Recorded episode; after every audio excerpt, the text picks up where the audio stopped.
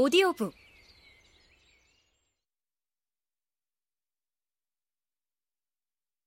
그렇다면 왜 우리는 현대 사회에서 친구 수가 더 늘어난 것 같다고 생각하게 되었을까요? 그것은 문명의 발달로 우리 사회의 네트워크가 더욱 다양해지고 커졌기 때문입니다.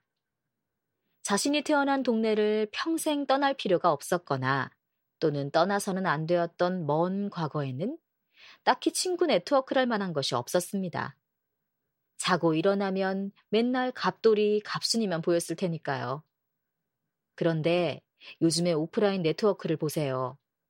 회사나 학교, 그곳의 소모임이나 동아리, 또 주말에는 동호회나 종교 활동을 하는 사람들의 다양한 네트워크가 존재합니다.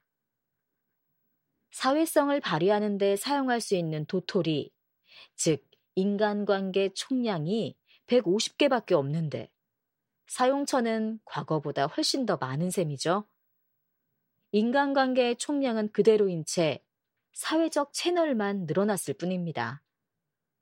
게다가 최근 인터넷 기술의 발전으로 페이스북, 트위터, 인스타그램 등 컴퓨터와 스마트폰을 통해 다양한 SNS 활동이 활발하게 이루어지고 있습니다. 여기서도 인간관계의 총량은 제한되어 있죠. 그런데 이 많은 채널을 원활하게 유지하려고 하니 도토리가 턱없이 부족할 수밖에요. 조직 생활은 편익을 가져다 주는 만큼 대가도 지불해야 합니다.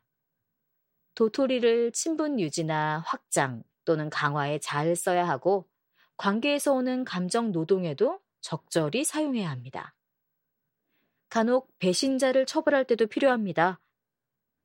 저는 지금 이 시대를 살아가는 사람들이 온 오프라인을 통해 엄청나게 늘어난 타인과의 관계에 지쳐 있다고 생각합니다.